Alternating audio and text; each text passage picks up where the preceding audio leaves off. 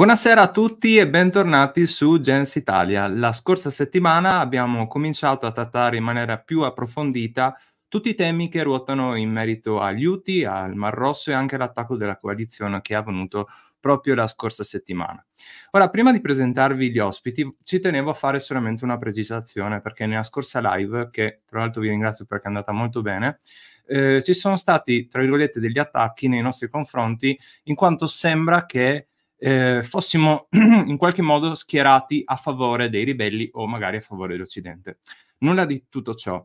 Il senso di quella live era semplicemente far capire che l'uso della violenza è lecito in certi ambiti solamente nel caso in cui possa essere risolutorio. L'attacco che c'è stato la, la scorsa settimana, a nostro avviso, e parla anche a nostro favore i dati, mh, non, è, non è andato in quella direzione, in quanto l'attacco non ha fatto altro che inviperire gli UTI e tutta la popolazione delle Yemen.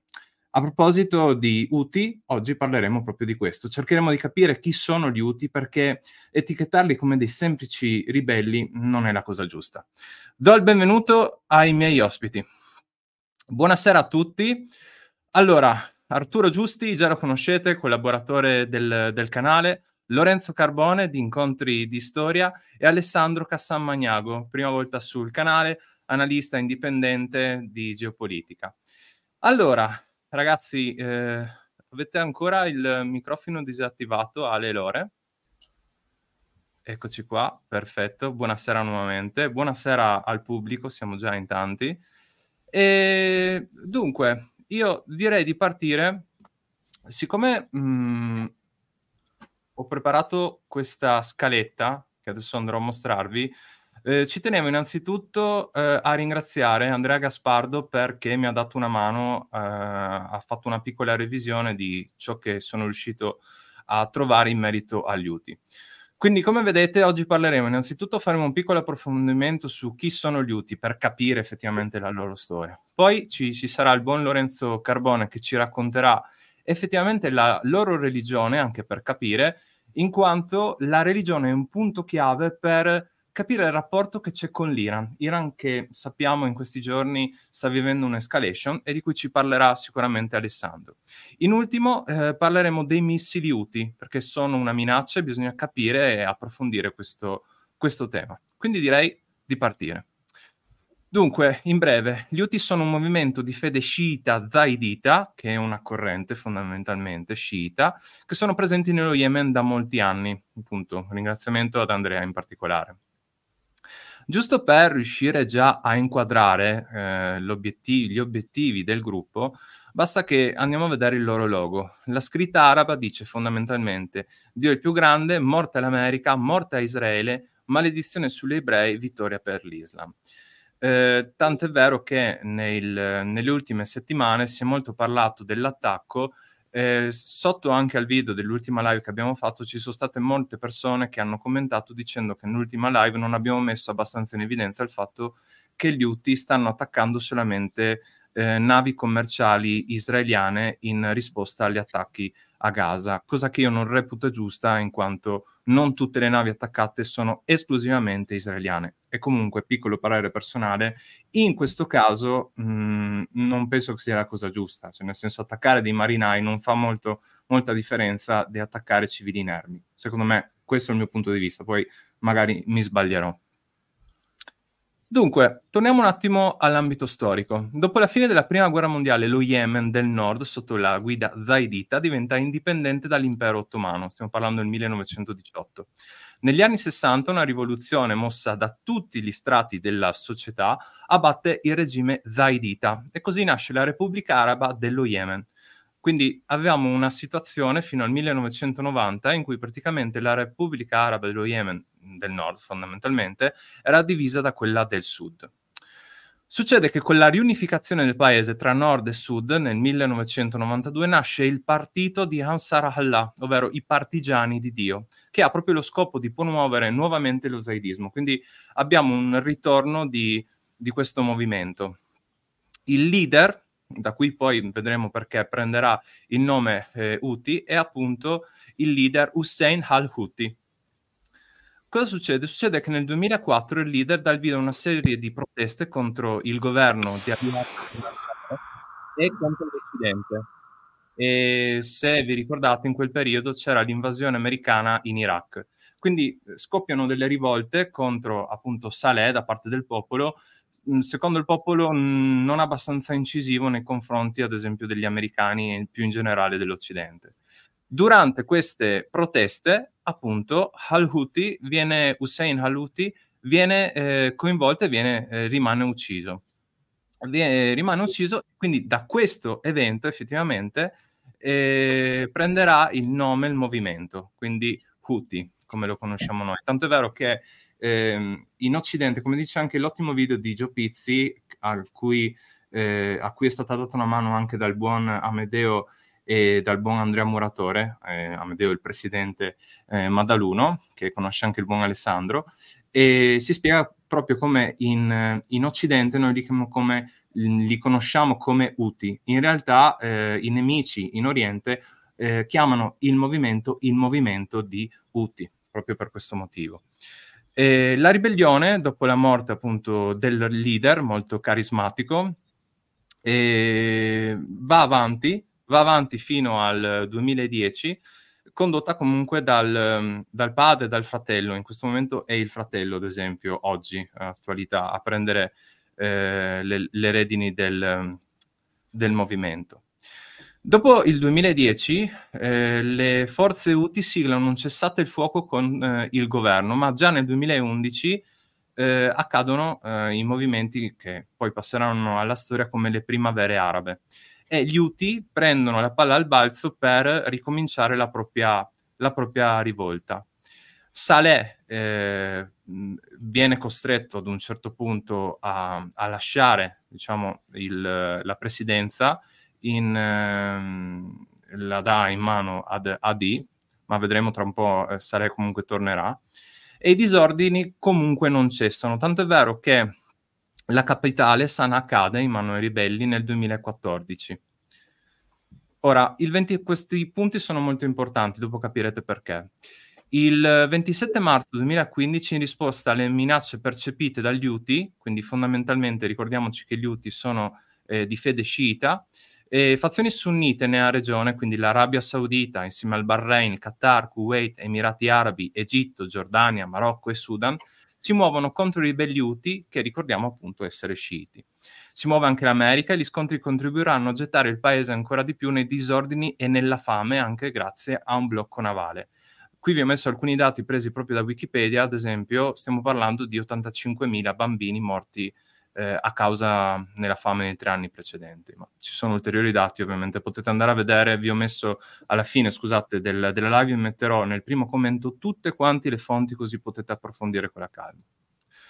Ora, nonostante l'intervento della coalizione, che nella teoria delle cose avrebbe dovuto risolvere la cosa in maniera spiccia, veloce, non stiamo parlando di quattro scappati di casa e gli UTI riescono effettivamente a eh, battere sul campo, nonostante la soverchiante tecnologia da parte, ad esempio, dell'Arabia Saudita, come vedete appunto qui sono dei mezzi corazzati, ma l'Arabia Saudita aveva anche la presenza di aviazione, riescono comunque a, tra virgolette, tirarla per le lunghe e a resistere a, all'attacco congiunto.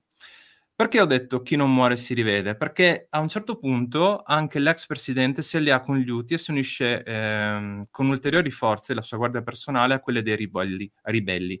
Ma nel 2017 cambia nuovamente casacca e gli, gli costa cara questa cosa, perché viene ucciso da un cecchino proprio mentre sta scappando da, da Sanaa, dalla capitale.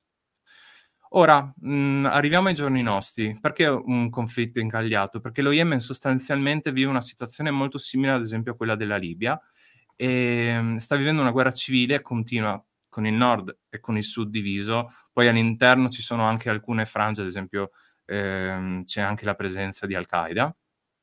Ma, e qui il buon Lore può accendere il motore, eh, esiste un alleato dello Yemen, perché come vi ho già detto, stiamo parlando eh, di una fede sciita zaidita, che è una corrente molto particolare ed è cruciale per riuscire a capire la situazione, perché la religione è il collante fondamentale in tutto ciò. Perché se noi andiamo a vedere, appunto, qui vi ho messo una bella, una bella cartina, abbiamo sunniti e sciiti.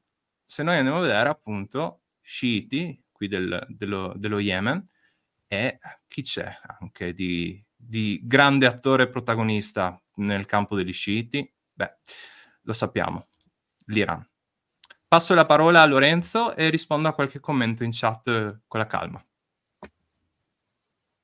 Allora, prima di tutto buonasera e Gian, potresti per cortesia mettere perfetto, grazie mille. Tu mi dici quello che devo fare, ah, io lo faccio. Grazie mille.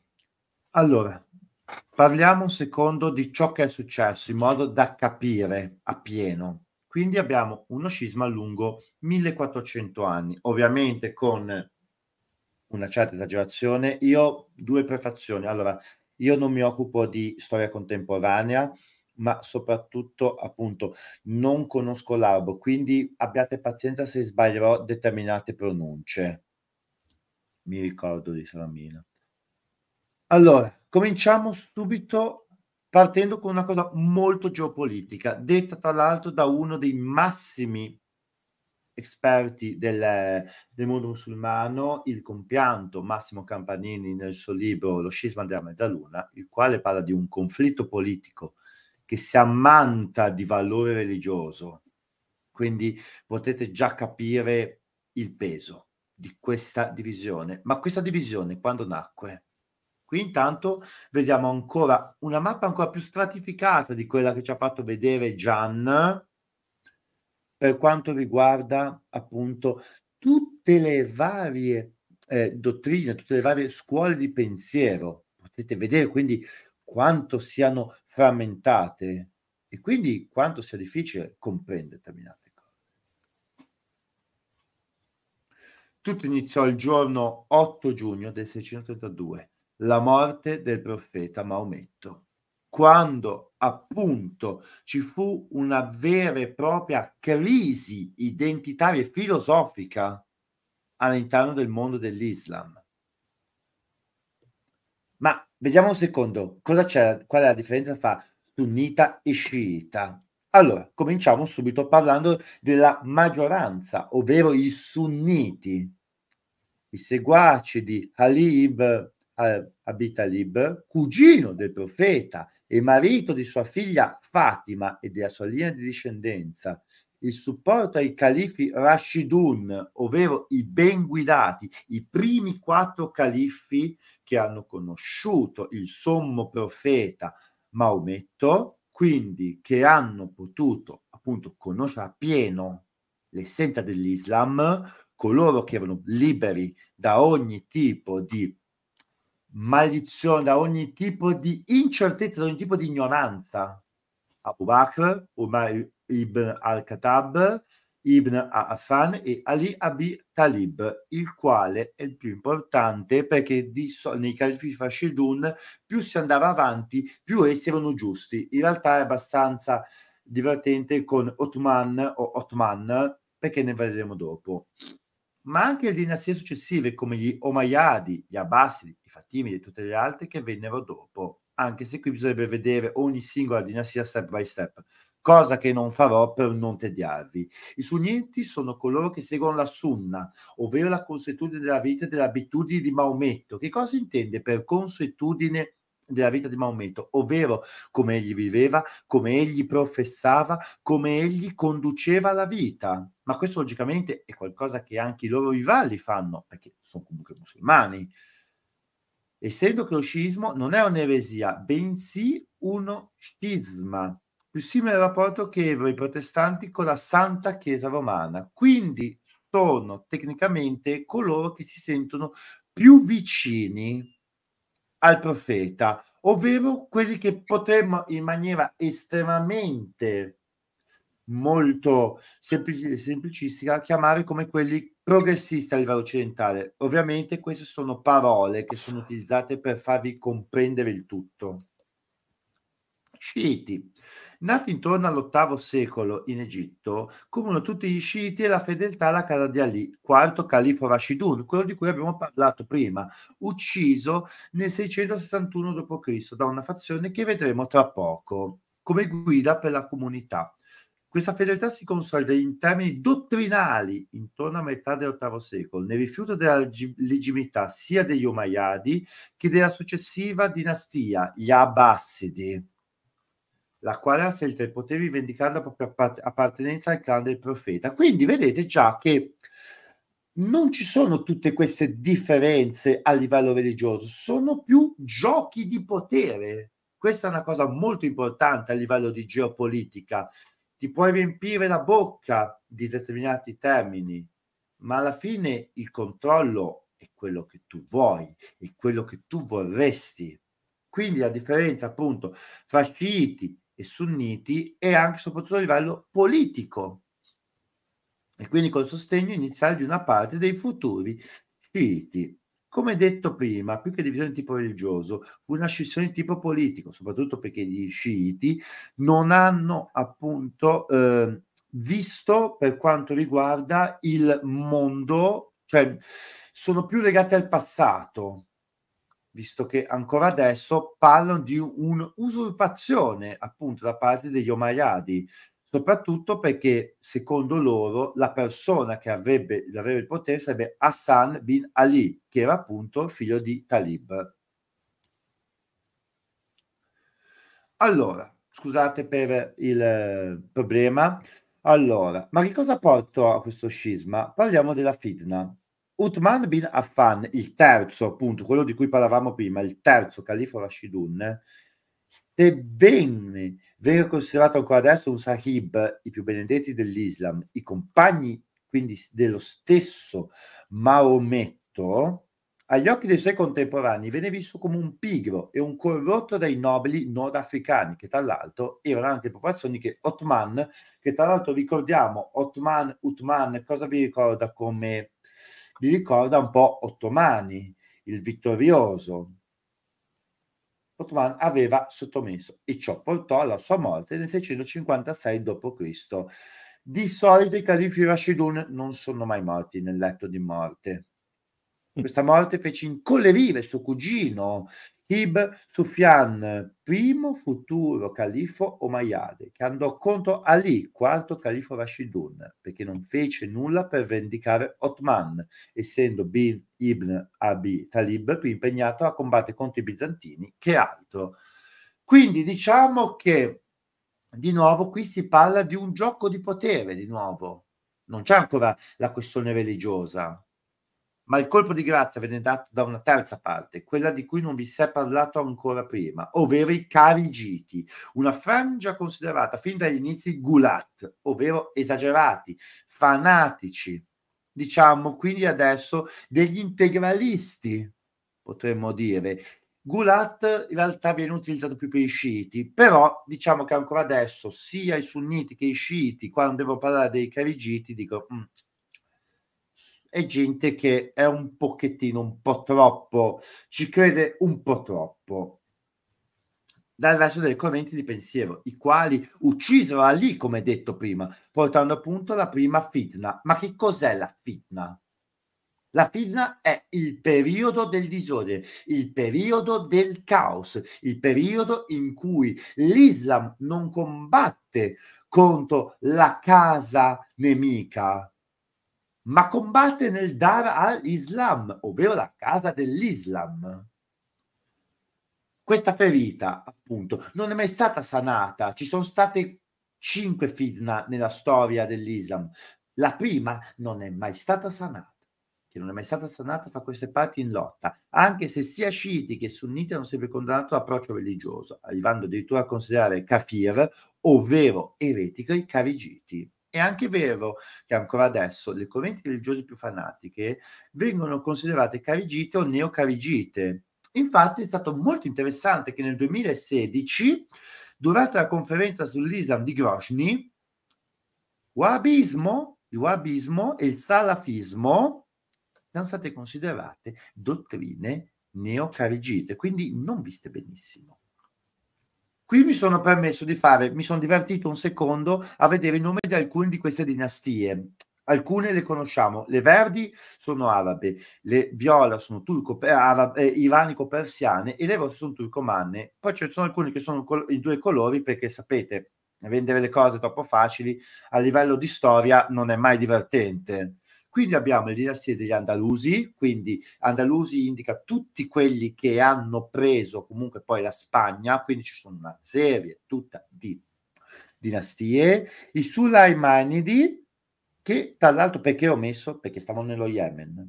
Altani, che esistono ancora adesso, che sono nell'Oman, i Safaridi, i Selgiukidi, che erano turco-persiani, che sono famosi, Alpaslan, battaglia di Manzikert, gli Zand, che erano appunto persiani, gli Afsharidi, i Gazvanidi e i Corasmi.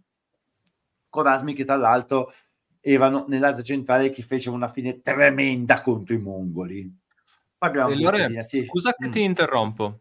Dopo, ovviamente, chi vuole si mette un attimo in pausa e si legge tutte le dinastie con la calma. Per quanto riguarda, appunto, abbiamo un attimo segnato il discorso tra la divisione tra sciismo e, sunnis- e tra i sunniti, mm-hmm. scusa, e i sciiti. Però, appunto, stavamo anche vedendo eh, il discorso dello Yemen, no? Perché effettivamente è interessante cercare di capire cosa hanno di particolare i, questi ribelli, i, gli Uti, che appunto definire ribelli è un po' semplicistico? Assolutamente sì. Allora, prima di tutto vi suggerisco questo libro qua che è molto importante per quanto riguarda la conoscenza della penisola araba, ma soprattutto pensiamo a questo. Allora, sono zaiditi. Come ha detto giustamente l'amico Andrea Gaspardo, sono una corrente estremamente antica, sono una corrente che combacia tra sunniti e sciiti. Quindi è molto importante avere, sapere che cosa sono, perché i zaiditi, a differenza degli ismailiti e i duodecimani, i quali sono poi in realtà poi gli sciiti più importanti, non per nulla, di, non dimentichiamoci che il, la teocrazia iraniana, la cosiddetta, tra virgolette, governo degli Ayatollah, che tra l'altro è un termine sbagliato e il buon Alessandro può anche dirmelo, lui come lui, come il mitico Antonello Sacchetti, sono due dodicimani, ovvero che stanno aspettando il dodicesimo imam, quello nascosto, cosa a cui appunto i nostri i nostri cari, sì, scusami Marco, allora, i nostri cari eh, Zaiditi non ci credono, loro sono un collegamento tra i sciiti e i sunniti, non per nulla, appunto, fin dalla prima fitna dallo scisma tra le, pa- tra parti di cui abbiamo già parlato, lo Yemen è sempre stato un territorio dove sciiti e sunniti sono riusciti a convivere. Questo è molto importante per quanto riguarda questa cosa qua. Sciiti e sunniti sono riusciti sempre in un modo o nell'altro, è vero, con a volte degli attacchi, ma sono riusciti a convivere e stiamo parlando dall'ottavo secolo d.C. Non è poco come cosa. Questo quindi vi fa capire l'importanza dello Yemen e per concludere velocissimamente lo Yemen a livello geopolitico è molto importante, visto che fin dal 575 d.C. i Sassanidi hanno cercato, ovvero dinas- l'ultima dinastia pre-islamica persiana, ha cercato di prendere lo Yemen, chiamato a quel tempo Imyar, ovvero da una delle tribù più importanti, per tenere il controllo di tutto. Vi ricorda qualcosa? Mm. Detto questo, direi che appunto abbiamo visto un secondo sia per gli zaiditi, che quindi sono un importante collante tra i popoli. Fra Ma tra l'altro esistono fazioni. solo in Yemen? Scusami che ti chiedo, Lore. Praticamente sì. Praticamente sì, perché Zaid, appunto, il nipote di Ali, dopo essere stato sconfitto, è scappato nelle zone dello Yemen. Tra l'altro è anche divertente perché non è tutto lo Yemen, è lo Yemen del nord, perché dal sud di solito erano sunniti. Molto interessante. Allora, ti chiederò ancora una cosa. Io, mh, mhmm, prima che mi certo. dimentico, vi rimando questa domenica eh, sul canale del, di mh, mhmm, Metal Mike Freeman. Io lo chiamo zio Mike, ma non è corretto. Eh, Metal Mike Freeman è il nome del, del canale, dove ci sarà appunto una diretta dove si parlerà più approfonditamente eh, del discorso degli UTI anche con Andrea Gaspardo. Quindi, se siete più interessati alla parte storica, vi invito anche a questa parte. Telegrafico, Lore, in, in maniera pop, tra virgolette, se tu dovessi dare una definizione di sciiti, I sciiti sono quelli un po' più legati al passato, sunniti sono quelli che sono un po' più legati al concetto di Islam progressista, come dicevo. Ovviamente, appunto, è molto pop, però è per farvi capire. E i zaiditi invece sono fondamentalmente un collante, sono più progressisti. Prendi, guarda, ti dico solo questo, prendila, sono tanto protestanti, sono tanto sciiti quanto gli anglicani sono protestanti, visto che gli anglicani sono praticamente dei, dei, dei cattolici che credono magari un po' più del protestantesimo. Vedetela in questo modo, appunto, sono appunto una, un ponte tra i due. Grazie mille, Lore, fantastico.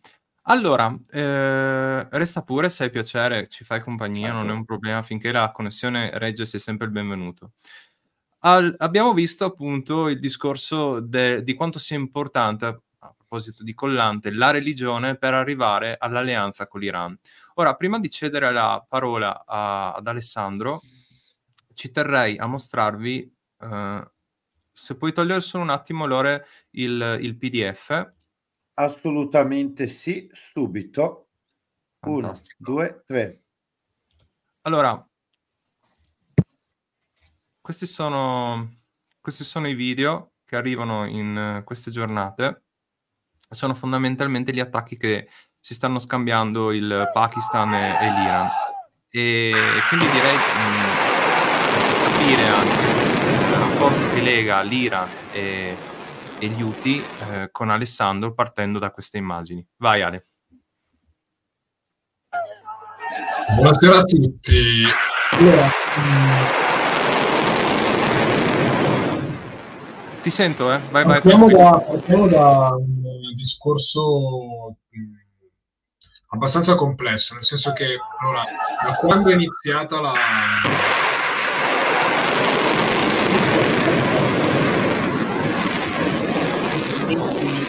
e Israele eh, si è creata di fatto una sorta di finestra di opportunità. Poi ferma il video perché si sente solo il, il vazzo. Esatto. Mi sa che viene spavato, scusami. Esatto. Ah, ok.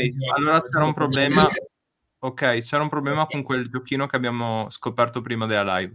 Dopo lo sistemerò. Sostanzialmente, eh, cosa sta succedendo? Eh, come ho detto, la guerra a Gaza ha aperto una finestra eh, di opportunità per gli Houthi eh, per, diciamo, proiettare forza, quindi proiettare la loro capacità offensiva, eh, che come giustamente tu dicevi, Gianluca, non è quella semplice di un gruppo di ribelli, ormai è quella di una entità eh, chiaramente mh, non statuale eh, o comunque eh, che parzialmente controlla parti del territorio eh, yemenita, compresa la capitale Sana, eh, per dimostrare che gli Houthi sono un attore, eh, diciamo, capace di influenzare eh, le politiche della regione medio orientale e evidentemente non solo, visto che le azioni che stanno compiendo nel Mar Rosso, nel Golfo di Aden, eh, stanno influenzando non soltanto eh, l'equilibrio regionale eh, in Medio Oriente, ma direi l'intero commercio mondiale, visto che lo stretto che collega Mar Rosso e Golfo di Aden, come lo stretto di Hormuz, è uno dei famosi choke point, cioè uno dei passaggi obbligati per il commercio mondiale. Questa attività eh, di eh, aggressioni, eh, operazioni contro le navi che attraversano eh, il Mar Rosso eh, sta causando di fatto una, eh, un vero e proprio mutamento delle rotte eh, commerciali e quindi anche un aumento notevole dei costi eh, per appunto gli armatori e per, anche per i governi che sfruttano chiaramente queste rotte. Chiaramente questo ha un, ha un effetto eh, importante, si sta già iniziando a fare delle previsioni su quali potranno essere anche questi effetti qui da noi in Europa, che sicuramente ci saranno, se la guerra eh, nel, nel, Mar Rosso continua. Eh, e chiaramente questo è qualcosa che eh, avvantaggia eh, gli Houthi e avvantaggia di conseguenza eh, quelli che sono di fatto i loro patroni, che sono principalmente l'Iran e eh, Hezbollah. Eh, vedremo poi che eh, Hezbollah in realtà ha un ruolo importante eh, nel rapporto con gli Houthi, quindi io aggiungerei una triangolazione, non è soltanto Sana-Teheran, ma anche Sana-Beirut. Quindi c'è sicuramente un vantaggio, e quel vantaggio qual è? Il vantaggio è che per anni eh, l'Iran ha investito negli Houthi, quindi questo è un investimento che inizia a produrre dividendi, a produrre dividendi strategici, chiaramente. Eh, perché? Perché grosso modo dalla metà, eh, più o meno, anzi in realtà già dagli, dai primi anni 10, eh, Teheran inizia, ha iniziato a eh, sostenere finanziariamente, econ- eh, militarmente, quindi sia con armi sia con addestramento eh, e anche politicamente, riconoscendoli appunto come entità politica legittima, il gruppo degli, il gruppo degli Houthi, eh, Ansan Allah. Eh, perché? Beh, allora, principalmente eh, lo scopo di Teheran nel sostenere gli Houthi è, per quanto appunto ci sia sicuramente una connessione di tipo, o comunque un'amicizia, una, una simpatia di tipo religioso, eh, in quanto entrambe le dirigenze politiche sono eh, appunto di fede sciita, ma giustamente come faceva notare Lorenzo, eh, non sono esattamente della stessa scuola o corrente dell'Islam. E ehm, mi aggiungo anche che le due strutture politiche sono diverse eh, tra la Repubblica Islamica e il governo eh, degli Houthi. Da un certo punto di vista, eh, l'organizzazione politica degli Houthi è quasi una sorta di ehm, governo familistico, nel senso che è un, un, governo che ruota intorno alla famiglia degli, di Houthi eh, appunto da lì anche lo stesso nome, eh, a cui poi fanno riferimento le varie eh, gruppi miliziani. Um, mentre invece la Repubblica Islamica ha una struttura mh, molto più articolata e comunque diversa da quella, da quella degli Houthi. Um, ma in realtà la connessione è di tipo strategico, perché principale eh, antagonista degli Houthi è, oltre chiaramente al governo, eh, governo centrale che è stato di fatto messo all'angolo dagli Houthi nella, nella, guerra recente, anche con la cattura di Sana nel 2014, ma è l'Arabia Saudita e eh, con lei anche gli Emirati Arabi, eh, che dal 2015 hanno iniziato questa campagna, 2015-2016, questa campagna, questa offensiva contro gli Houthi. Eh, chiaramente è un'opportunità per eh, l'Iran, lo è stata, almeno fino ad ora, per eh, diciamo indebolire eh, l'Arabia Saudita sostenendo gli Houthi ed è tra l'altro un'operazione eh, tipicamente di tipo asimmetrico perché è un'operazione a basso costo e ad alto rendimento. Eh, nel 2019 abbiamo visto eh, gli attacchi eh, alle eh, strutture della Saudi Aramco che hanno causato enormi danni all'economia saudita, ma soprattutto hanno causato grossi danni dal punto di vista del prestigio perché chiaramente l'Arabia Saudita, che è un paese che ormai da anni ricerca eh, costantemente eh, il prestigio politico, il prestigio economico, sia nel campo del mondo islamico, eh, banalmente è eh, il sito dei luoghi santi, Mecca e Medina, ma anche dal punto di vista economico sul piano globale, insomma il fatto che un gruppo eh, male in arnese, tra molte virgolette, come gli Houthi, possa causargli danni di questa portata sicuramente eh, non è da sottovalutare. Eh, questo ci parla anche forse dell'impreparazione militare eh, saudita che eh, grazie anche appunto al, agli investimenti permessi dal, dal, dalle risorse petrolifere non ha però ancora sviluppato una propria tradizione marziale sufficientemente avanzata per combattere questo tipo di minacce. Sta di fatto che a un certo punto eh, gli Stati Uniti hanno dovuto eh, inviare batterie antiaeree e antimissile Patriot per difendere la capitale Riyadh dall'aggressione degli Houthi. Ora, ehm, io ho detto appunto che il supporto eh, verso gli Houthi di Teheran ha dato frutti fino adesso perché in realtà, secondo me, questa situazione attuale ha due facce.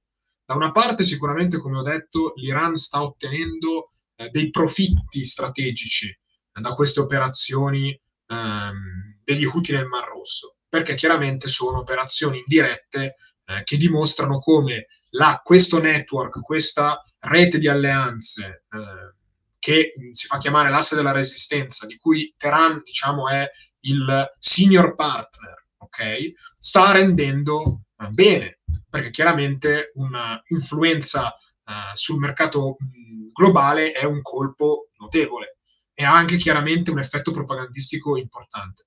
Perché secondo me ha due facce? Perché c'è l'altra faccia della medaglia, che ha due aspetti fondamentali, ossia le possibili ricadute negative per Teheran.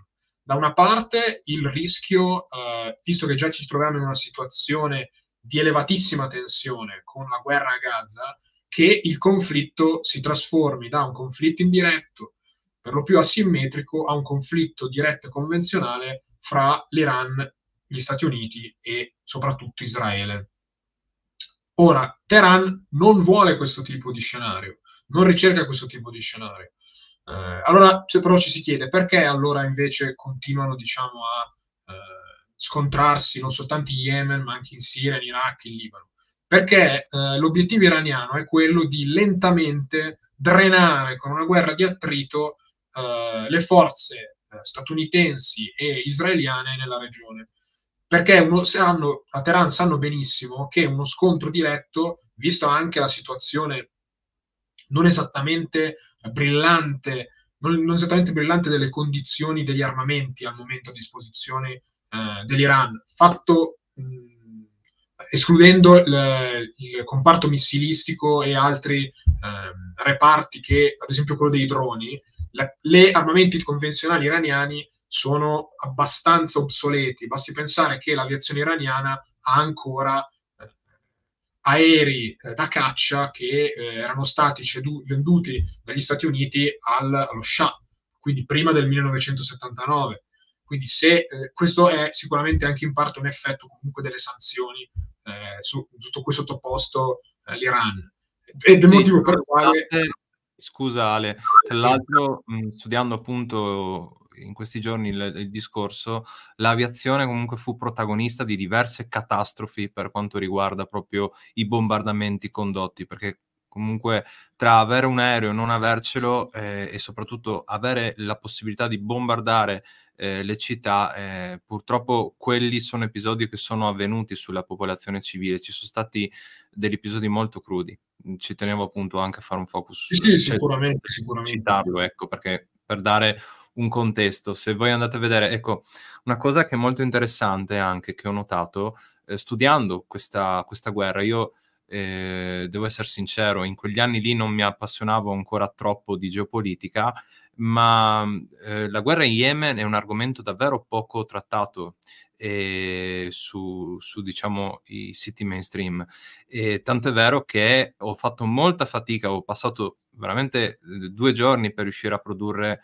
quei pochi dati che vi ho portato per darvi un quadro, perché c'erano ta- tanti tasselli da mettere assieme di cui io onestamente conoscevo solamente parzialmente le dinamiche. Ed è una guerra molto interessante, tra l'altro, nella sua tragicità, proprio perché i ribelli Houthi eh, parlando in francese, hanno fatto il buccio di culo al, um, agli arabi, a tutta la coalizione, eh, pur non avendo le stesse armi che avevano loro. Quindi hanno dimostrato sicuramente doti eh, da combattenti. E anche per quello, diciamo, eh, va sempre sottolineato come eh, questi bombardamenti che stanno andando a fare eh, gli americani avrebbero un senso qualora ehm, tu vai ad annichilire completamente le loro capacità. Il problema, e questo lo vedremo poi anche con Arturo, è che, eh, ed era questa la critica che muovevamo la scorsa settimana, non tanto il fatto di agire, ma il fatto di come si agisce e il fatto che eh, tu vai ad attaccare dei siti missilistici che il giorno dopo con un bel carretto loro spostano dall'altra parte e ti ritrovi punto a capo. Scusa la digressione, era solo... No, anzi, la digressione mh, mm, giustissima. Il fatto è, è che mm, questo tipo di eh, guerre asimmetriche richiedono da parte di chi svolge l'azione di controguerriglia una competenza e una conoscenza del territorio estremamente avanzata per smantellare questo tipo di, eh, di minacce come può essere ad esempio quella degli Houthi. Il problema è che ehm, questo tipo di operazioni contro guerriglia non possono essere risolte in due settimane di bombardamenti. Cioè il bombardamento, a mio avviso, della coalizione eh, anglo-americana è, mh, diciamo, mh, più che altro un mandare un segnale, ecco, cioè un segnale di eh, perdita della pazienza, cioè la pazienza è finita, smettetela di attaccare le navi eh, che passano per il Mar Rosso se volessero davvero eh, iniziare a smantellare eh, Ansar Allah, dovrebbero cominciare un, una serie di operazioni a lungo termine che chiaramente al momento, visto che siamo anche in un anno elettorale negli Stati Uniti, non credo che siano esattamente in agenda per l'amministrazione Biden.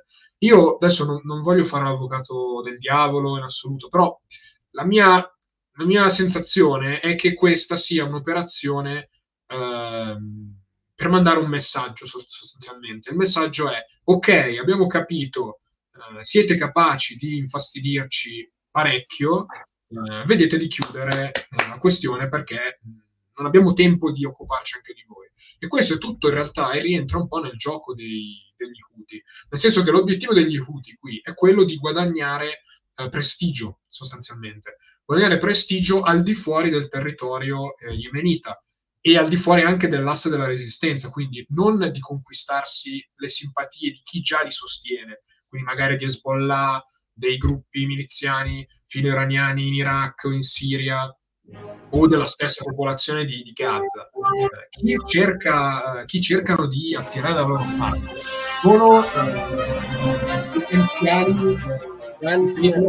potenziali proprio per dimostrare questa questa loro capacità di agire al di fuori del, del, del recinto, diciamo, della, della guerra civile yemenita. Vero.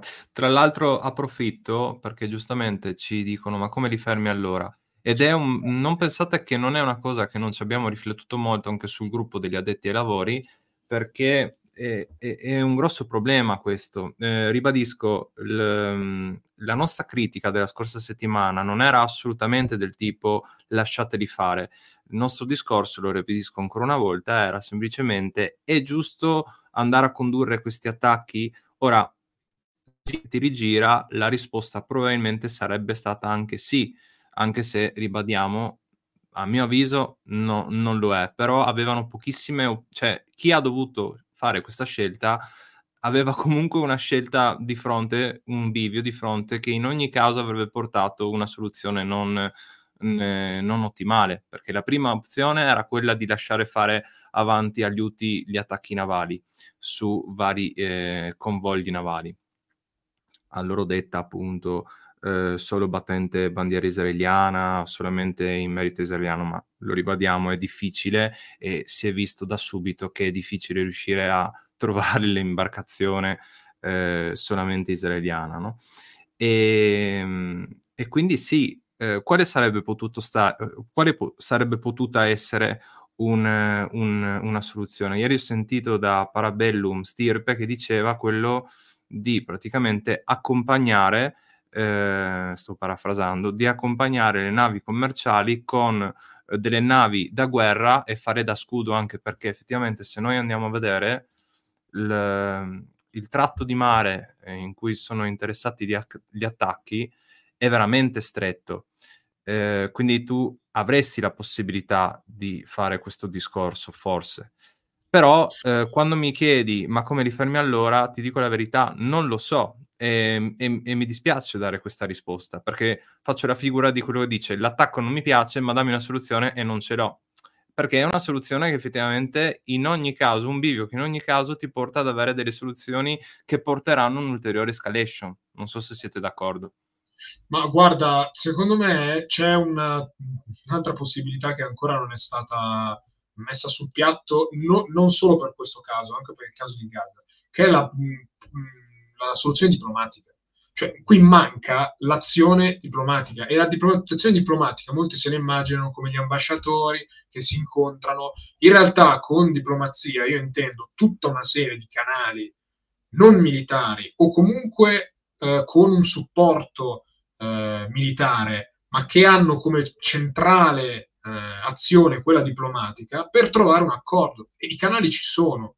eh, però non stanno venendo usati. La domanda è come mai, e questa è una dei, delle, delle, domande che secondo me andrebbero, eh, andrebbero poste e di cui bisognerebbe trovare una soluzione. Perché? Eh, proprio per aprire poi anche il discorso, eh, che è un discorso che io sto un po' cercando di approfondire, che è mh, il rapporto fra l'Iran e questi gruppi che fanno poi parte dell'asse della resistenza. Eh, questi sono eh, burattini eh, strettamente legati a Teheran o sono delle entità politiche autonome che hanno trovato una convergenza con l'Iran e quindi è possibile in qualche modo con operazioni e azioni diplomatiche scardinare, scombinare, staccare questi gruppi da Teheran in qualche modo?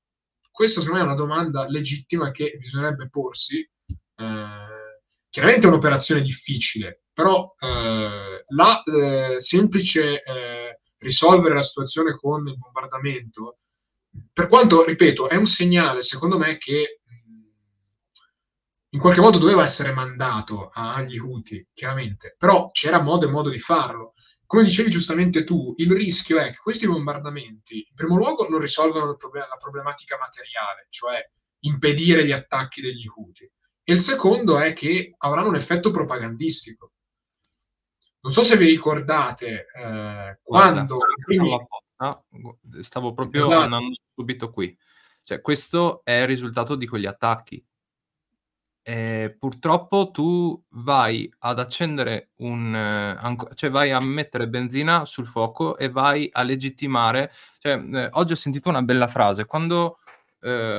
Eh, adesso purtroppo mi sfugge chi l'ha detta, ma mi sembra dal, dal gruppo sempre di addetti ai lavori, quando un, eh, quando un, un regime eh, subisce delle sanzioni, eh, quel, quel, regime acquista ehm, consensi, no? E io lo rivedo anche per quanto riguarda il discorso quando un regime eh, riceve eh, dei bombardamenti, quando subisce dei bombardamenti, degli attacchi, ecco, questo è il risultato, le piazze piene.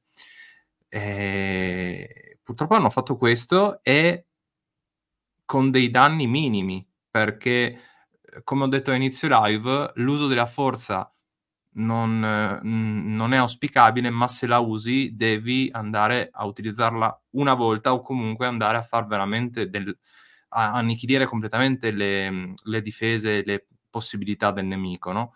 E invece non penso, anche perché eh, leggevo oggi di circa 100 missili lanciati che hanno colpito pochissimi siti anche la difficoltà che hanno avuto proprio gli americani, questo lo dicevano sul Wall Street Journal, e um, gli americani hanno avuto difficoltà proprio perché i, gli UTI sono abituati a dover combattere contro dei bombardamenti aerei, cioè a doversi difendere e quindi sanno come nascondersi.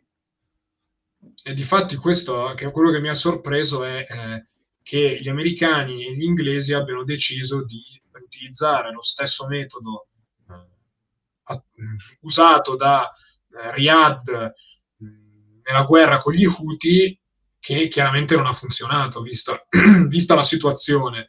Quindi per questo secondo me questi attacchi, eh, adesso aggiungo, aggiungo, una cosa, secondo me questi attacchi americani e inglesi hanno un valore propagandistico a casa, cioè in, negli Stati Uniti e in Inghilterra, nel senso eh, va, stanno a significare guardate che ci stiamo occupando uh, di questa questione. Quindi l'idea secondo me è anche quella da un certo punto di vista. Così come secondo me è un messaggio a uh, Tel Aviv, nel senso che uh, dovrebbe rassicurare il governo israeliano, magari cercando di dire avete visto, anche noi stiamo intervenendo, magari voi cercate di trattenervi un po' di più anche con, soprattutto con le vittime civili.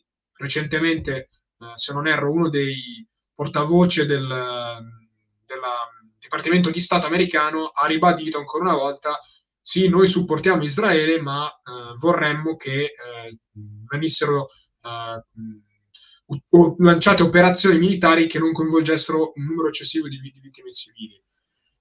Quando poi vai a leggere su eh, ultime notizie, 159 eh, morti a Gaza negli ultimi due giorni, quindi insomma è una situazione estremamente complessa. In questa situazione estremamente complessa e tesa si inserisce la questione pakistana, che è una questione degli ultimi giorni. Come dire, eh, la, come se non bastasse eh, dalla padella nella brace, anche se su questa questione eh, eh, io ho visto forse troppi allarmismi da un certo punto di vista. Perché cos'è che è successo? Negli ultimi due giorni ci sono stati degli scambi di bombardamenti eh, tra Iran e Pakistan al confine.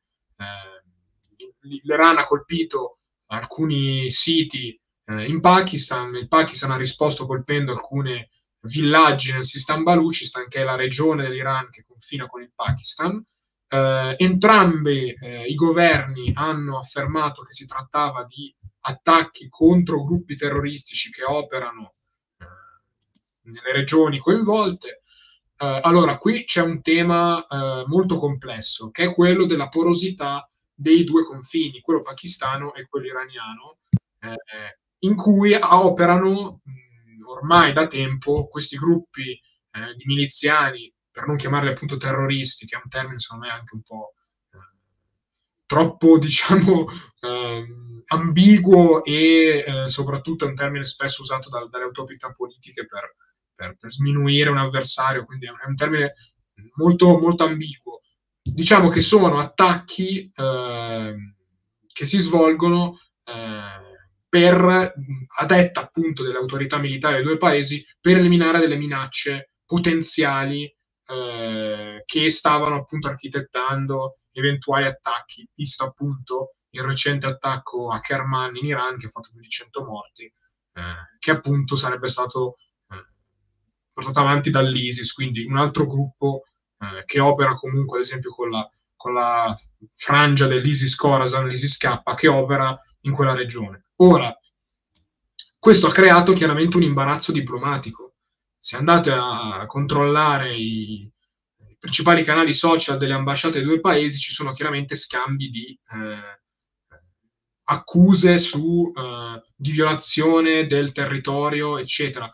Poi sono anche molto eh, simpatiche perché poi nelle note leggi, eh, però il Pakistan, per esempio, non ha nessuna intenzione di violare eh, l'integrità territoriale dell'Iran, eccetera, eccetera. Quindi c'è anche tutta questa eh, grammatica fra, diplomatica negli scambi fra i due paesi. Però è chiaro che la tensione c'è. Eh, fosse avvenuto in un periodo di relativa calma, eh, probabilmente non avrebbe neanche fatto notizie. Anche perché questi sono avvenimenti, ossia gli scontri di confine, abbastanza nella norma. Avvene, il fatto che questi eventi accadono in un periodo di tensione così forte, chiaramente diventano l'ennesima notizia che si somma a una lunga sequela di eh, fenomeni. Quindi la regione è chiaramente una polveriera. Eh, io resto abbastanza cauto, nel senso che eh, anche questi eh, avvenimenti del, del Mar Rosso mh, vanno, secondo me, poi inseriti in quelle che sono le varie linee rosse, le varie dottrine strategiche eh, dei paesi coinvolti. Ripeto, eh, io non credo a questa idea per cui un'escalation fra l'Iran, Israele e quindi eventualmente gli Stati Uniti sia imminente. Però chiaramente eh, la tensione è molto forte. Eh, quindi mh, vedremo che cosa, che cosa succederà anche questa tensione con, con il Pakistan sicuramente capita in un, in un, momento sfortunato. Ecco, vedremo poi come si evolverà. Eh, io mh, appunto non credo che né l'Iran né il Pakistan vogliano iniziare eh, un conflitto, eh, viste che entrambi i paesi sono impegnati su altri fronti. Però chiaramente non, non, c'è non, non abbiamo la, la, sfera di cristallo per, per, poter dire con certezza che non succederà, però ecco, viste anche diciamo... ad esempio le eh, nel Caucaso che anche lì interessano. Eh, esatto, come diceva anche Amedeo. E, mh, tra l'altro, una cosa che volevo rispondere a un commento, uh, solo faccio un passo indietro, prima ad ulteriore, eh, così, giusto per darvi anche delle informazioni interessanti per, per vostra cultura. E, ehm, quando dico che l'attacco è anche stato condotto in maniera eh, non del tutto ottimale, eh, mi riferisco a quello della scorsa settimana, eh, articolo recente, notizia recente, la portaerei inglese che doveva prendere parte all'attacco e qui saluto Italian Military Archives se ci sta guardando, non ha potuto prendere parte perché eh, l'Inghilterra sta soffrendo un grosso problema per quanto riguarda il reclutamento di marinai. Pensate che hanno dovuto far partire i propri aerei, i, ora vado a memoria i Typhoon, ehm, si sono dovuti fare otto ore di traversata partendo da Cipro, da prendere con dovere di inventario, questa ultima affermazione, ma dovrebbe essere giusto, e proprio perché mancava mancavano 100 marinai alla nave di rifornimento che avrebbe dovuto seguire la, la, la portaerei inglese. Di conseguenza, per questa carenza di personale che è paradossale, perché se, se uno pensa all'Inghilterra, la prima cosa che pensa è alla flotta, eh, oltre che al tè. E, ehm, effettivamente va a, segnala- va a segnare un, a segnalare, anzi scusate, un grosso problema anche da quel punto di vista. Quindi è stato veramente un attacco che nonostante fosse preannunciato già da settimane, poi alla fine è stato condotto in maniera un po' così, non, non del tutto ottimale, ecco. E detto questo, eh, intanto ti ringrazio ancora Ale, perché ci hai dipinto un quadro, tra l'altro magari faremo una live dedicata per quanto riguarda anche il discorso del, del Pakistan e, e dell'Iran, perché purtroppo penso che se ne parlerà ancora, anche se tu giustamente mi hai segnalato che forse si parla molto, ma è più una sorta di, e qui saluto mondo militare perché ne stavamo parlando proprio oggi in, eh, in questi giorni di, di, questo, di questo, avvenimento, eh, un po' come con il Covid, che c'era un periodo in cui si parlava poi a un certo punto sempre di nuove influenze, di pandemie, c'era una sorta di... Eh, di panico generale ogni volta che si parlava di influenza, di nuove malattie, ecco, penso che stiamo vivendo la stessa cosa in ambito delle guerre, ovvero quando eh, la Russia ha attaccato eh, l'Ucraina, ci si è resi conto che, beh, in fin dei conti, se un esercito eh, ha delle armi, beh, c'è la possibilità che prima o poi quel, quell'esercito entri in campo. E lo vediamo anche con il Venezuela e la Guyana. Io sono stato uno tra i tanti che ne ha parlato perché eh, l'ho seguito e forse lo dico tranquillamente, anch'io mi lascio trasportare ogni tanto da pensieri eh, non proprio felici per quanto riguarda l'escalation nel mondo, perché quotidianamente no, ma ogni settimana stiamo vedendo come dei funghi spuntare dei nuovi conflitti, alcuni di cui semplicemente andiamo a riscoprire l'esistenza perché c'erano già, altri invece che eh, vanno a inserirsi in quei vecchi discorsi di storia di linee tracciate, magari da un inglese. Allora, ehm, detto ciò, io vedo Ar- Arturo che sta uscendo, entrando, probabilmente ha dei problemi di connessione. Aspettiamo un attimo che rientra. E intanto mi leggo alcuni, alcuni commenti. Ah, buona, questo. Allora, la flotta Io... britannica soffre non solo di mancanza di personale, ma anche di altri problemi. Vesisi la questione dei sottomarini nucleari e delle stesse portaerei, costanti problemi di manutenzione. Allora, Art, ci sei? Hai avuto dei problemi con la connessione? Sì, di brutto, quindi sono passato al cellulare. Eh, ok, maledetto. vuoi che ti eh, riesci comunque a mostrare le slide o vuoi una mano? Eh, no, scusami, ti devo chiedere di mostrare tu le slide. Sono, certo, sono impossibilitato. Non... Certo, assolutamente. Allora, eh, tu puoi... allora, facciamo in questo modo. Tu intanto comincia a introdurre l'argomento, io vado a recuperarmi le slide eh, Lore, io ti chiedo una cortesia se mh, mm, ti posso mh, mm, cacciare malamente, che così agevoliamo il discorso della, della connessione. Se vuoi dopo Dico puoi ritornare. No, no, no, va tranquilli ragazzi. Allora, vi saluto. Io dico soltanto un'ultima cosa velocissima, ringraziando tutti per, per avermi ospitato.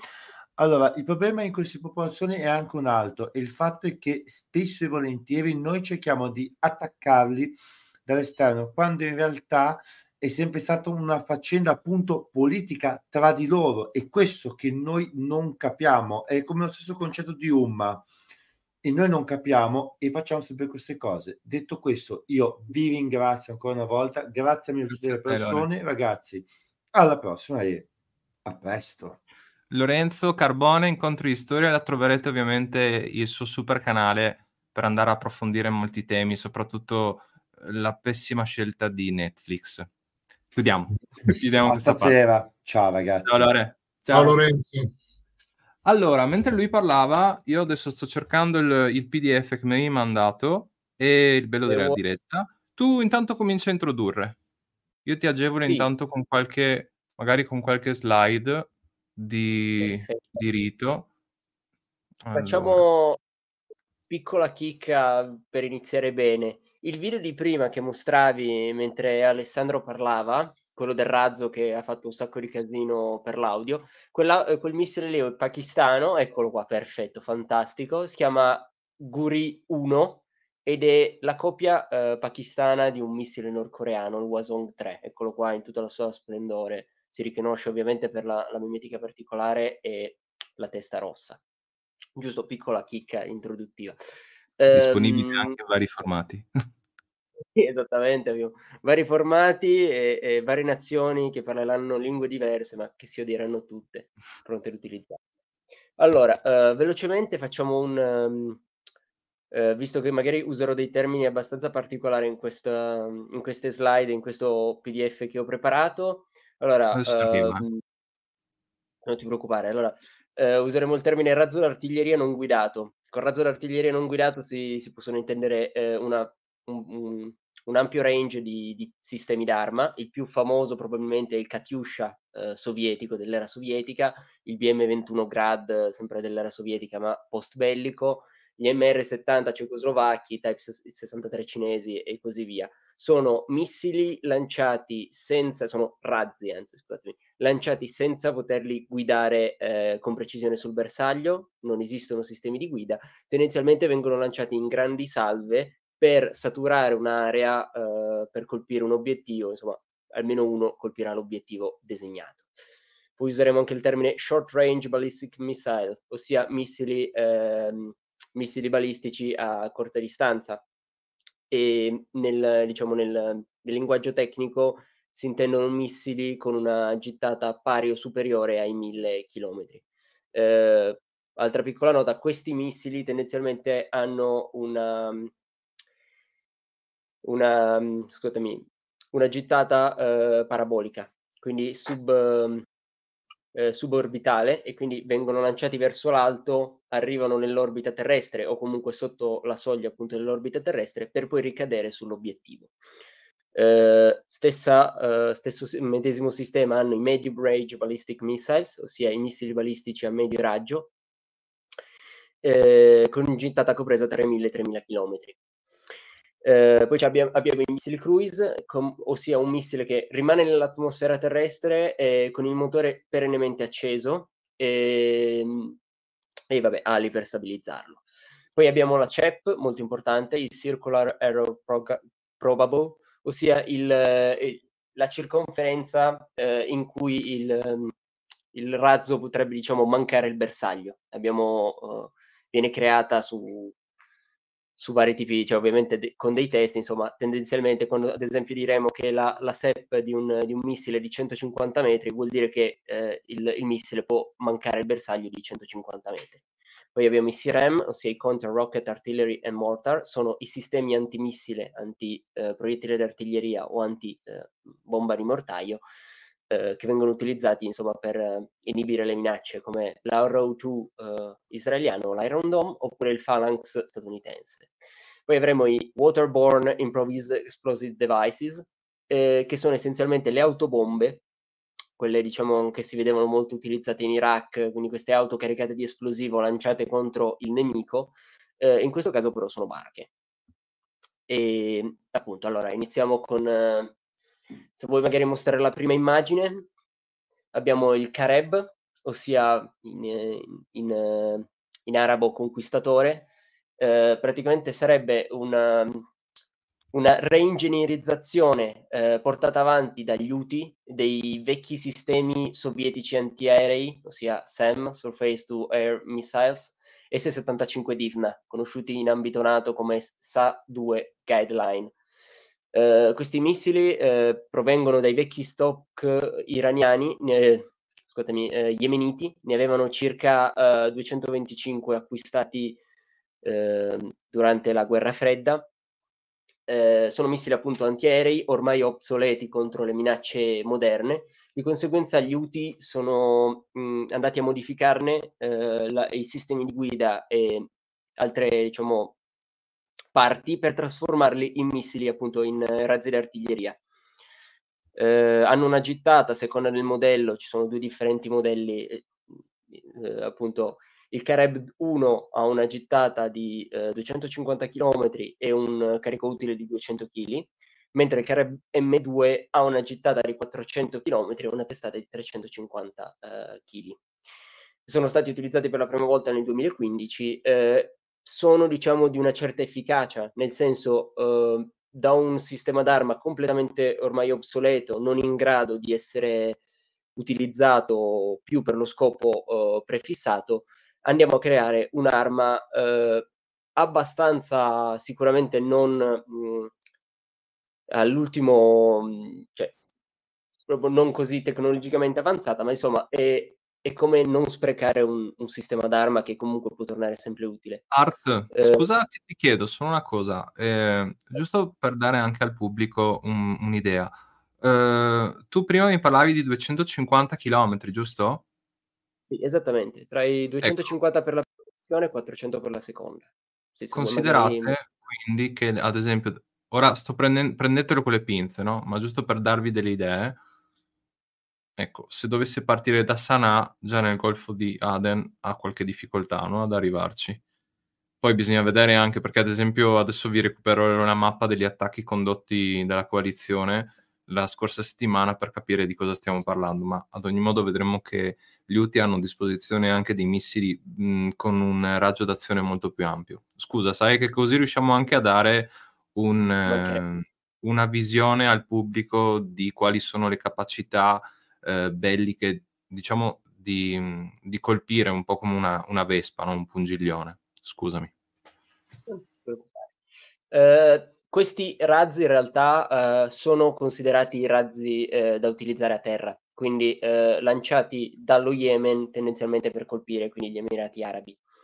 Ehm, la sua versione però ne esiste anche una versione antinave, sempre dal punto della modifica dell'S-75 Divna sovietico, che si chiama Mohit, che non è un nome per dire Moito, ma appunto eh, è, una versione che invece ha un, un, sistema di guida differente, di cui però non conosciamo le, le specifiche. Quindi eh, ho messo una foto, ho messo le foto dei tre modelli per dare un'idea. Avuto questa eh, foto che mostra già nella versione, eh, cioè il LS75 classico, catturato dagli israeliani eh, in, in Sinai durante la guerra dello Yom Kippur. Sotto abbiamo il eh, Kaher 1, eccolo qua, e in seconda foto abbiamo il Caher 2M o M2 a seconda di come eh, a seconda della fonte soprattutto e l'ultimo il Mohit. Eccolo qua caricato su, su remote. Bene. Ehm, abbiamo poi i, i Badr eh, tra l'altro anche qui notiamo come eh, sia Gaza che cioè, sia i palestinesi eh, che ehm, gli yemeniti tendono a dare gli stessi, no- cioè, stessi nomi ai missili, missili diversi ma nomi simili. Il Badr è uno dei missili che viene lanciato su Israele da, da Hamas. Appunto abbiamo il Badr 1 eh, che si divide in tre differenti categorie, presentato per la prima volta nel 2017.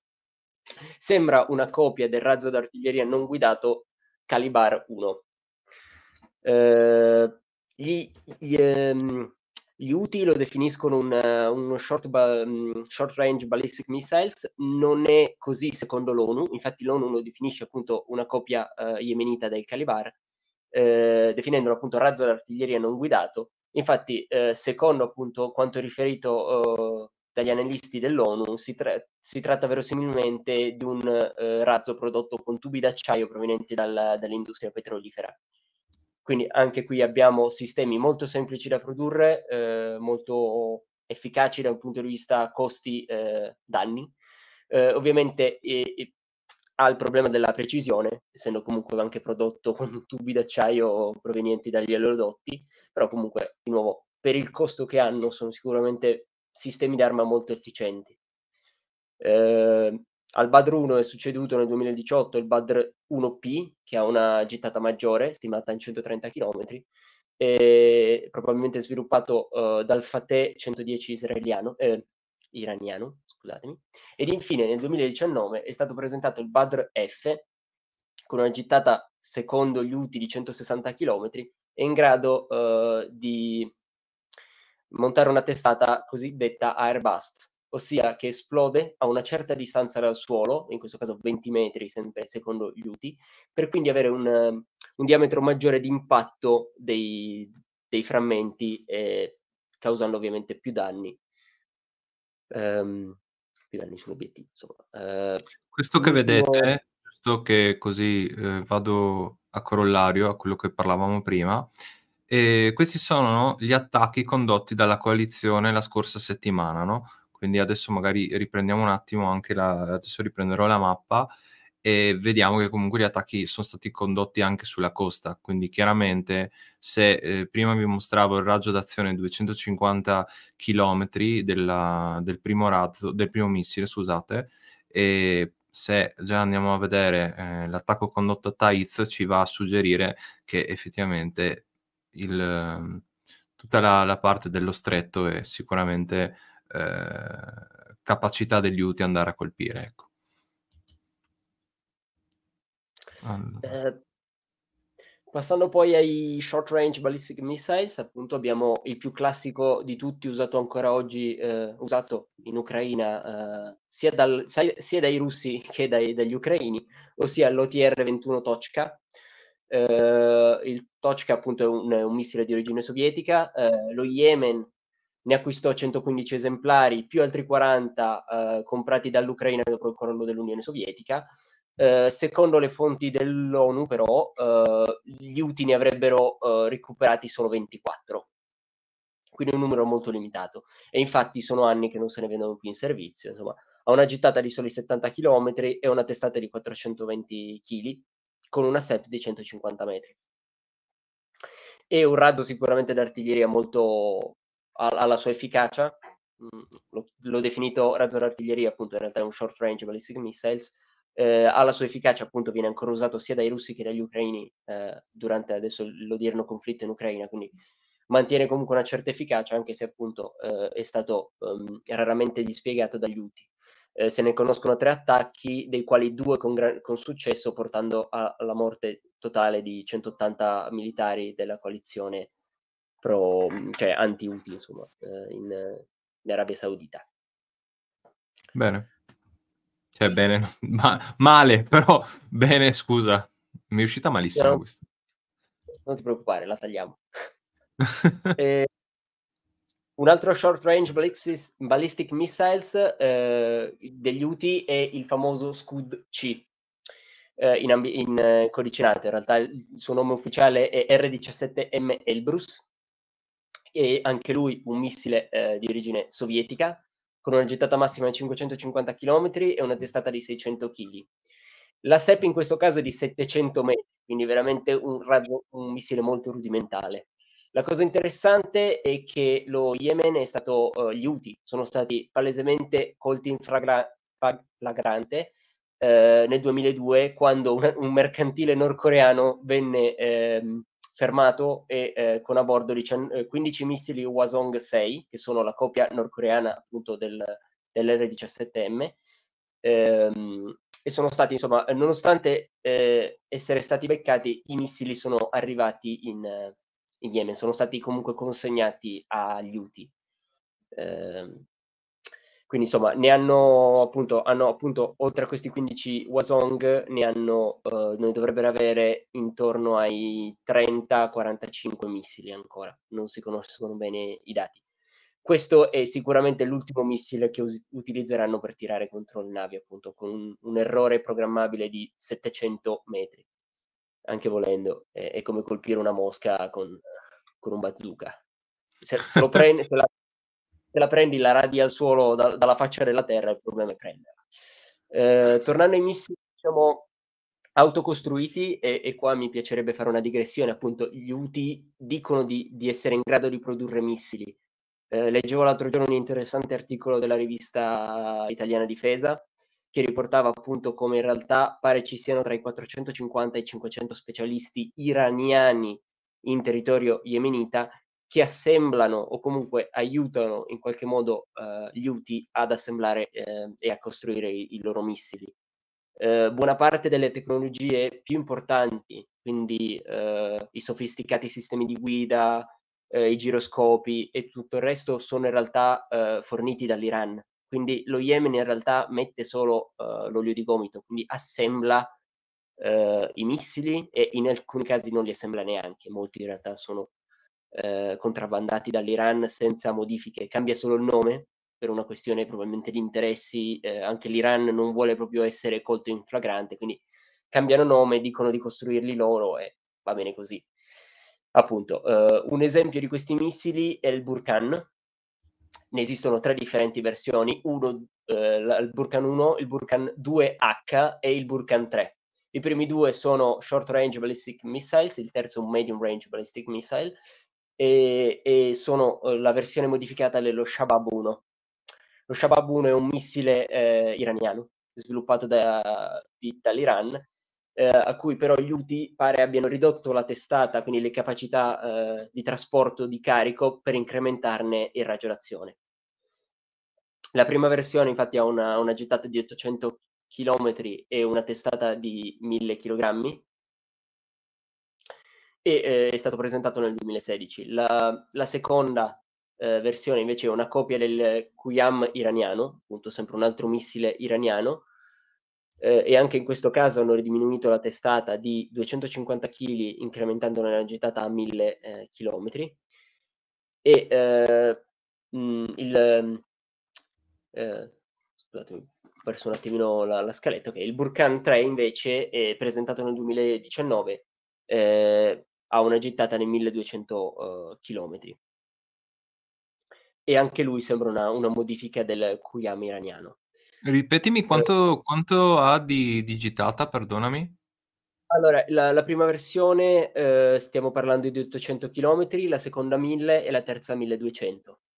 Quindi... Uh, per guarda, eh, la produzione, eh, il Burkan 1 non è noto, eh, però sappiamo che i, gli iraniani hanno contrabbandato, per certo, nel senso sono stati anche loro eh, colti in flagrante a contrabbandare 10 Qiyam eh, in, in, Yemen, quindi questi 10 saranno stati modificati, ma appunto quindi si tratta al massimo di 10 missili di, di questi due tipi, tra, Qiyam, eh, tra Burkan 1, eh, scusate, tra Burkan 2H e Burkan 3, quindi molto limitati. Uh, sono diciamo più missili, uh, se mi permettete il termine, per mostrare i muscoli. Si mostrano nelle parate, eh, si fa diciamo in qualche modo eh, tremare il mondo, ma in realtà poi dal punto di vista pratico non se ne hanno molti nei depositi, quindi si possono fare attacchi diciamo dimostrativi, si possono mostrare in parata, ma alla fine se si dovesse fare una guerra su lunga scala non è che ce ne, non, non se ne possono lanciare molti.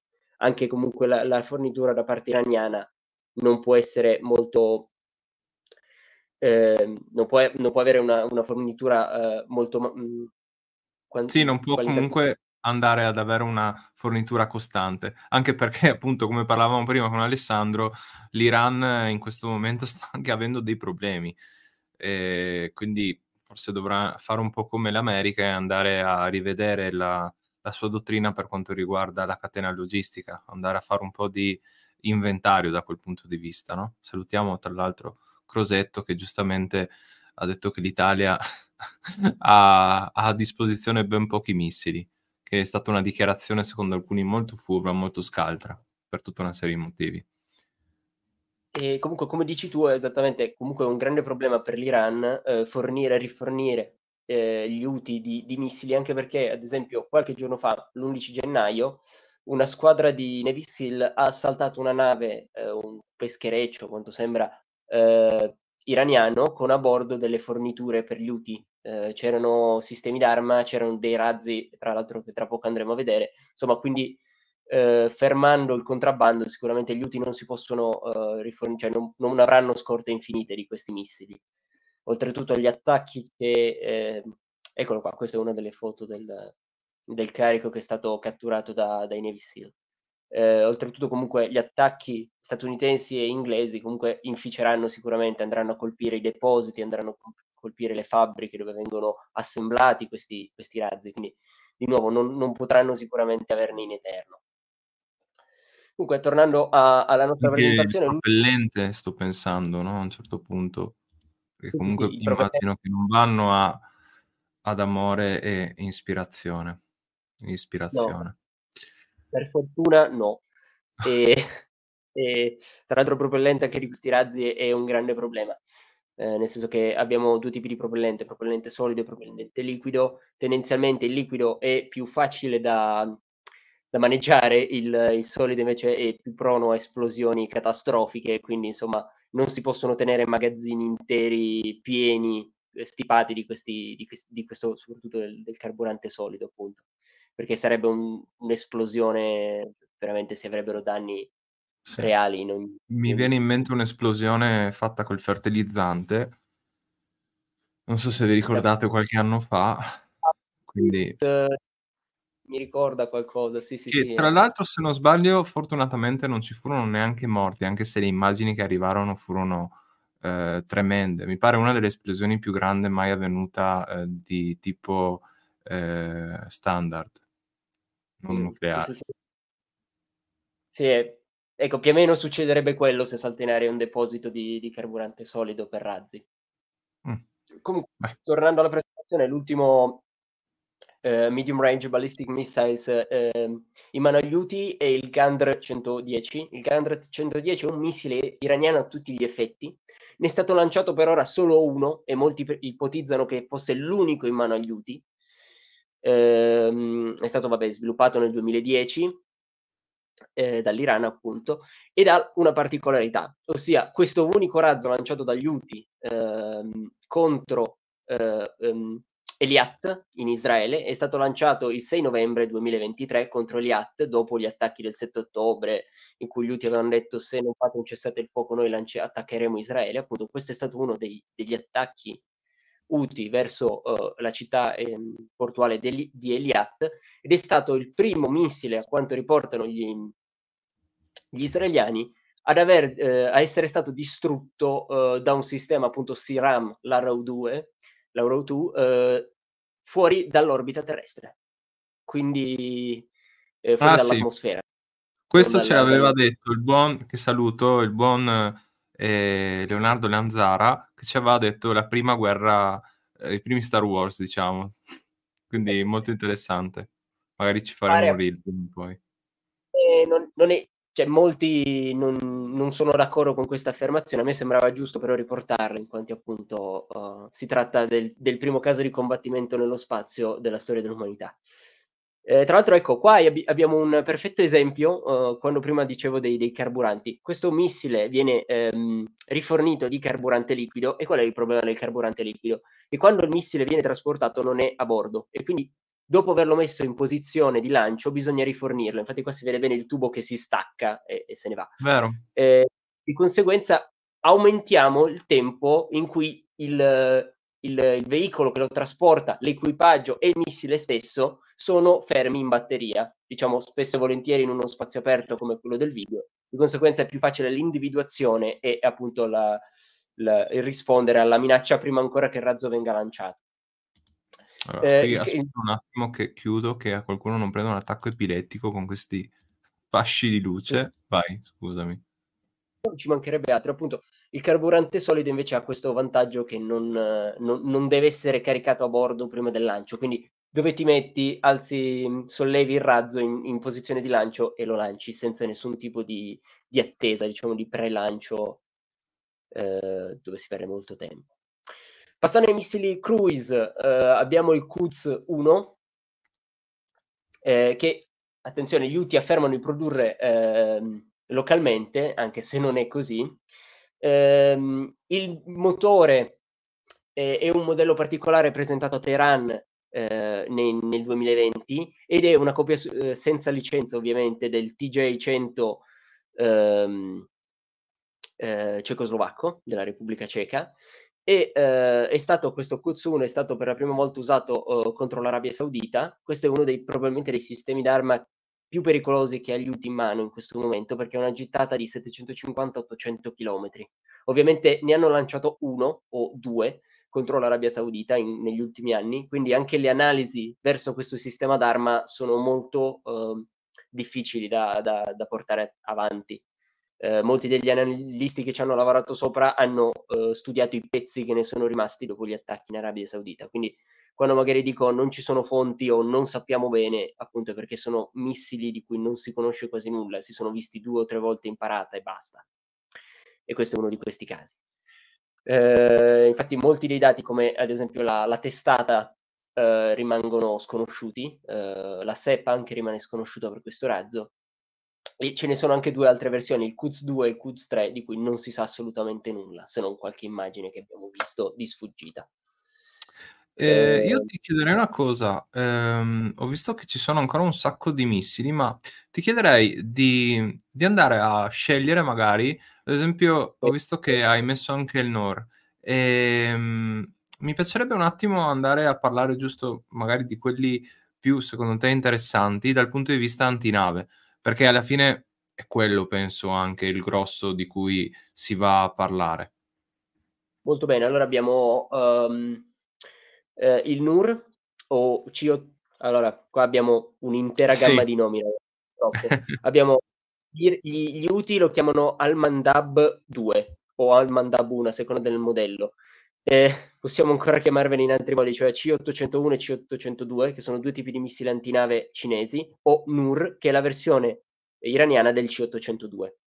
In qualsiasi modo la mettiamo, non siamo sicuri del... cioè gli UTI utilizzano tutti questi sistemi di cui appunto non, sappi- non possiamo riconoscerli eh, nel dettaglio. Sì, diciamo che se tu vai a vedere su Wikipedia, ok, te, lo, te, la, te la, dico proprio brutale, dicono che hanno fatto eh, retroengineering e sì. per quanto riguarda il eh, C802 fondamentalmente, per il NUR. Torniamo al discorso però purtroppo non abbiamo conferma, probabilmente sono solo assemblati, sono probabilmente solo ed esclusivamente NOR che vengono uh, spediti dall'Iran e poi assemblati in, in Yemen.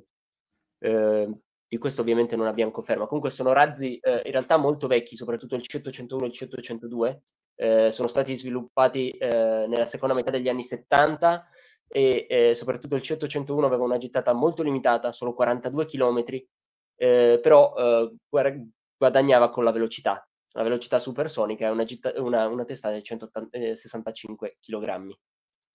Il C802 aveva una gettata di 160 kilo, eh, 120 km, scusatemi, di conseguenza eh, sia il NUR che l'Al-Shabaab eh, Manhab eh, eh, degli UTI hanno una gittata probabilmente simile e sono eh, alcuni dei missili più, più utilizzati e, e, più quantitativi che ha il Yemen in questo momento. Se ti dovessi come... domandare più o meno di stimare i numeri, eh, scusa, domanda fuori percorso.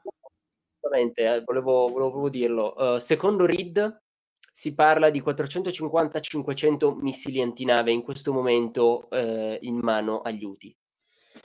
Um, quindi uh, il, appunto, il NUR, i C801, i C802 e gli AL um, Mandab sono probabilmente quelli che, che posseggono in, man, in, maggior numero.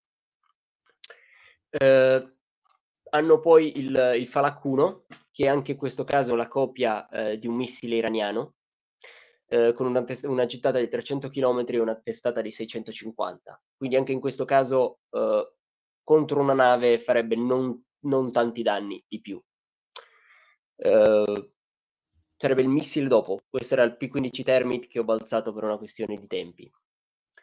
Eh, facendo ancora una rapida, una rapida magari digressione Questo sui... giusto Art? No, quello sotto. Quello sotto. Questo ecco qua. Questo... Ok. Esattamente. Eh, appunto, questo sarebbe uno dei, dei, sistemi più efficaci che gli UTI in questo momento hanno uh, tra le loro mh, fila. Comunque mezza tonnellata di esplosivo contro una nave sicuramente non gli fa bene. Eh, passando magari a, a velocemente a, ai droni, il sistema più conosciuto, cioè più visto e probabilmente mh, in possesso degli UTI è il Walid 2. Walid 2.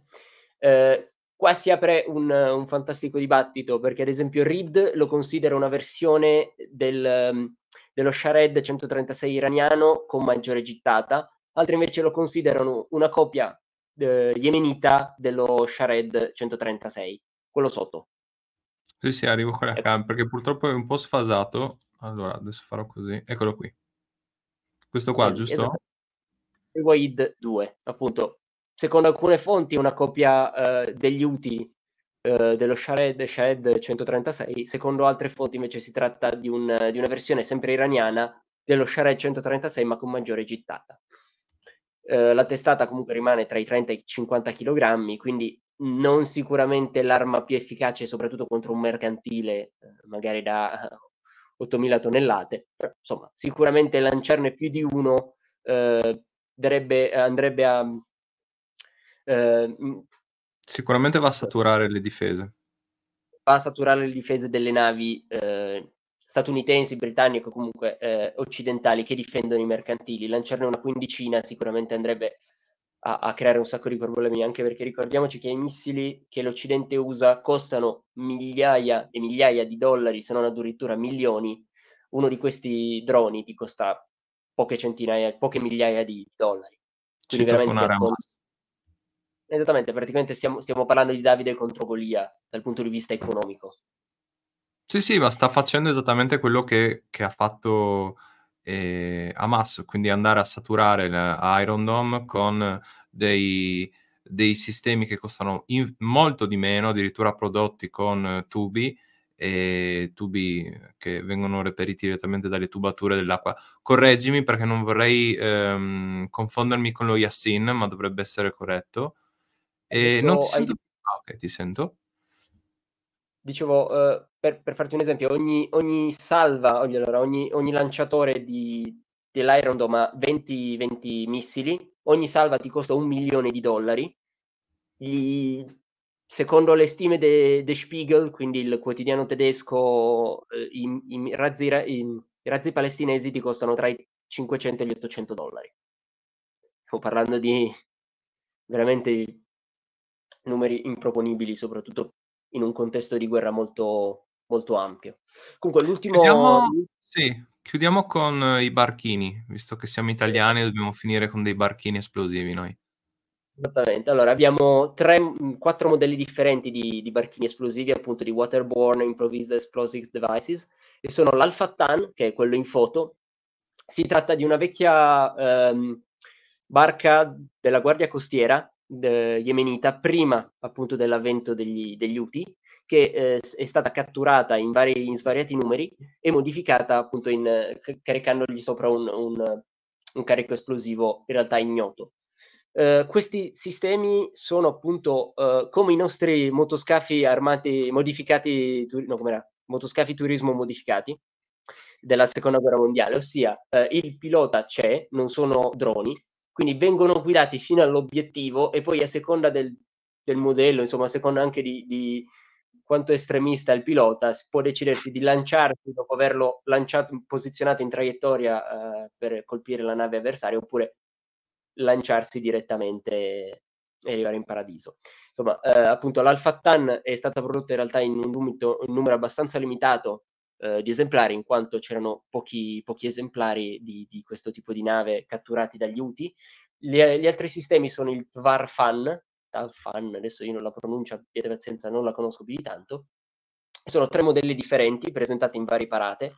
Non se ne conosce anche qui molto, uh, non se ne conoscono molti dati. Su internet veramente non esiste nulla se non le foto, che ho reperito tra l'altro da, da, dal sito Oryx. E si tratta appunto di questi sistemi, anche loro con pilota, caricati di esplosivo fino a, alla linea di galleggiamento e lanciati contro le navi avversarie. I primi due modelli sono abbastanza rudimentali, il terzo eh, sembra essere abbastanza eh, ben progettato, in quanto eh, si abbassa molto la, la struttura anche per diminuire la traccia radar. Bene, ottimo. Allora, Art, io ti, ti ringrazio. Eh, scusa se ti ho messo un po' di fretta, ma erano veramente tanti. Intanto qui condividiamo un po' di, di notizie private. Aspetta un attimo, eccolo qui, a posto.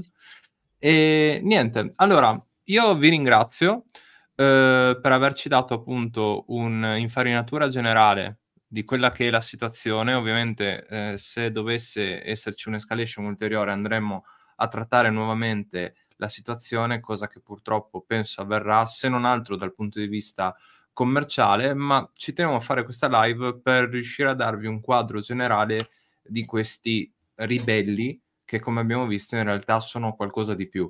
Ehm, qualcuno li ha definiti una sorta di talebani e una situazione molto simile a quella che stiamo vedendo in Libia. E questi soprattutto hanno la, questi ribelli hanno però la, la fortuna geografica di poter dirla loro perché si insinuano in un cono di bottiglia che è molto importante per il commercio globale, ma questo è un argomento di cui abbiamo trattato molto. Ci tenevo a fare una precisazione perché nell'ultima live mh, un commento poco simpatico, a parte che mh, faccio un passo indietro, quando sotto un video, sotto una live, arrivano commenti che ti danno del filo occidentale e del filo orientale, medio orientale, beh, vuol dire che hai fatto un buon lavoro. Ma soprattutto ci tenevo a dire una cosa dare delle proprie impressioni sugli accadimenti non vuol dire essere schierati.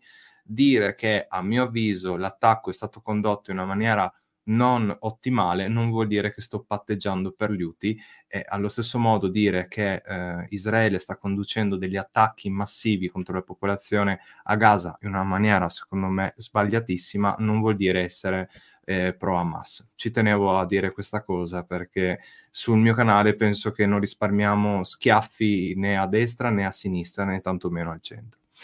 Ringrazio ancora i miei ospiti, grazie Ale, grazie Art.